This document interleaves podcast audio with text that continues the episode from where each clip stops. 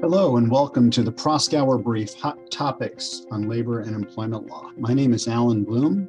I'm a partner in Proskauer's New York office, and I'm here today with my colleagues Evandro Gigante and Laura Fant to talk about the New York City Council's recently proposed amendments to the city's pay transparency law, also known in some circles as the salary range disclosure law.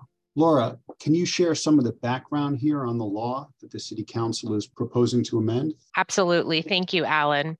So as many of our listeners are probably aware, effective as of November first of last year, twenty twenty-two, New York City enacted a law that requires covered employers, and covered employers are defined as those who have four or more employees, at least one of whom works in New York City, requires those covered employers who wish to post a job, promotion, or transfer opportunity that either will or can be performed in New York City to disclose in that posting the minimum and maximum annual salary or hourly wage that the employer believes in good faith they will pay for the position. Now, under the law as it currently exists, salary is defined as the base annual or hourly rate of pay for the role and expressly does not include other forms of compensation or benefits,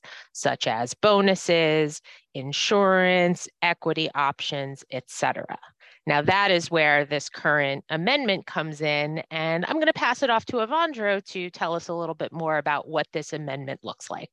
Thank you, Laura. So the proposed amendment would actually expand these obligations really in two ways.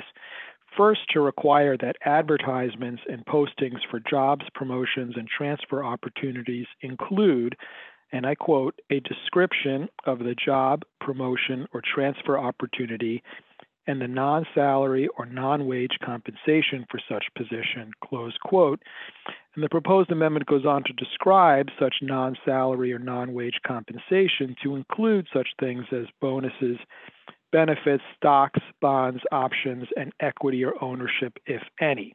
That's the first way that the law would amend the existing pay transparency statute. Secondly, the proposed amendment would also make it unlawful for employers to fail to disclose to their current employees on an annual basis, as well as upon request by the employee, the range of compensation for that employee's job title.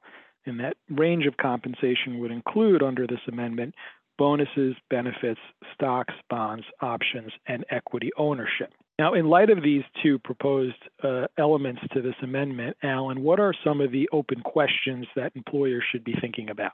There are a number of open questions under the proposed amendments. It really, in my view, needs some work if it's going to be something the City Council expects employers to understand and comply with. Let's start with the first substantive amendment requiring employers to include in an advertisement or a posting, quote, a description of the job, promotion, or transfer opportunity and the non-salary or non-wage compensation for such position.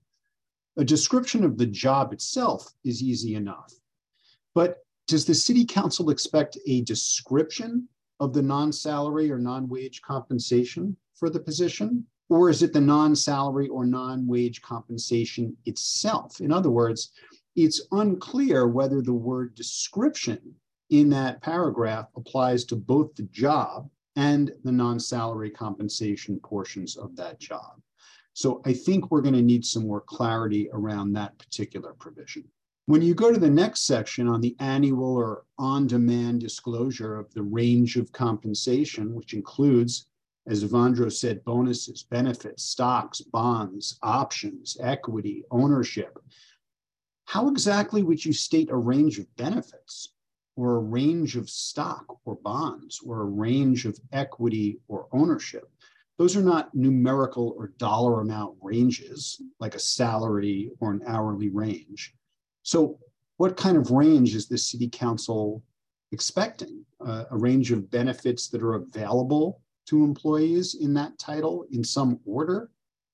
A range of how many shares of stock or how many options were awarded that year to employees in that job title, or in some trailing period of time? That's unclear as well. The, the amendments do not say uh, exactly uh, when the rain should cover what period of time, because it's not just annual, it's also on demand. So um, all of that to me is unclear. What's also unclear is that you have to make that disclosure for an employee's job title. And job title can mean different things at different employers.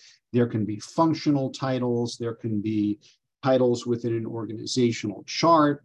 Uh, so it, to me, that's also unclear as to who exactly the disclosure would have to be made. And I think that's something that's going to cause employers quite a bit of concern as they think about having to come into compliance with this amended rule.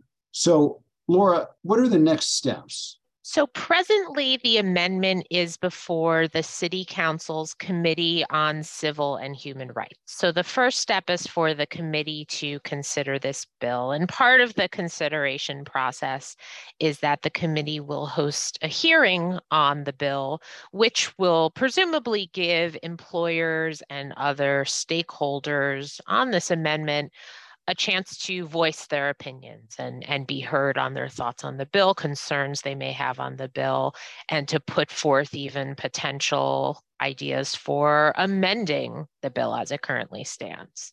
And then at that point, the committee may consider making some amendments to the bill. And then in what, whatever form the bill stands at the end of that process, the committee will take a vote.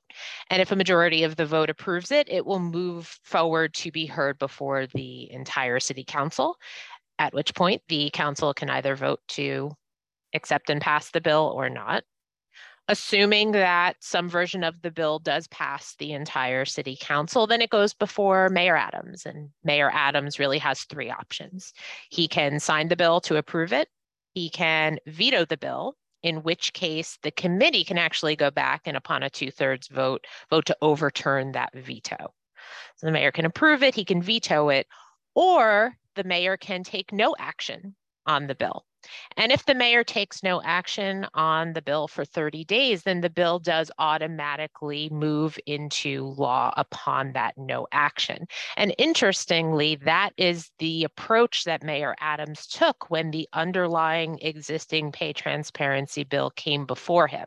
So it'll be interesting to see if he considers taking a similar approach here, or if he actually kind of comes out and has a little bit more to say on the matter this time around. So, Evandro, to wrap up today, uh, if you could let us know, assuming that the council does pass this bill and the mayor either approves it or it otherwise becomes law, when would it take effect and what should employers be thinking about in connection with that? The law, according to the City Council's bill summary, would become effective one hundred twenty days after it becomes law. So to your point, if the mayor signs the bill or if the mayor doesn't do anything on the bill for thirty days and it becomes law that way, then one hundred twenty days thereafter, it would come into effect. Now, interestingly, the initial pay transparency law that came into effect last year also had a one hundred twenty day period before it became effective, but that effective date was pushed back by about six months right before the bill was supposed to become effective in order to give employers sufficient time to change their processes and come into compliance. Of course, it remains to be seen here whether anything like that would happen. Now, on your question of what employers should be doing now to prepare, I think it's a bit early to necessarily say that employers should be collecting the information necessary to comply with this proposed amendment as it currently reads. What I do think, though, is that employers should be monitoring the bill. I do think it's also a bit too early, however, to say whether the proposed amendment will pass or not, and if it does pass, whether it would pass in its current form. As you pointed out, Laura, there are various points in the legislative process when the bill could be revised or amended by different members of the City Council. What I will say, though, is that it is important for employers to monitor these developments, which, of course, we will be doing on our Law in the Workplace blog, to make sure that employers are up to date on what the latest developments are, whether it looks as though the bill is going to pass, whether the bill has been revised or amended, and, of course, if it does pass, when that amendment would go into effect. Thank you, Evandro, and thank you, Laura, and thank you for joining us today on the Proskauer Brief. Stay tuned for more insights on the latest hot topics in labor and employment law, and be sure to follow us on Apple Podcasts, Google Podcasts, and Spotify.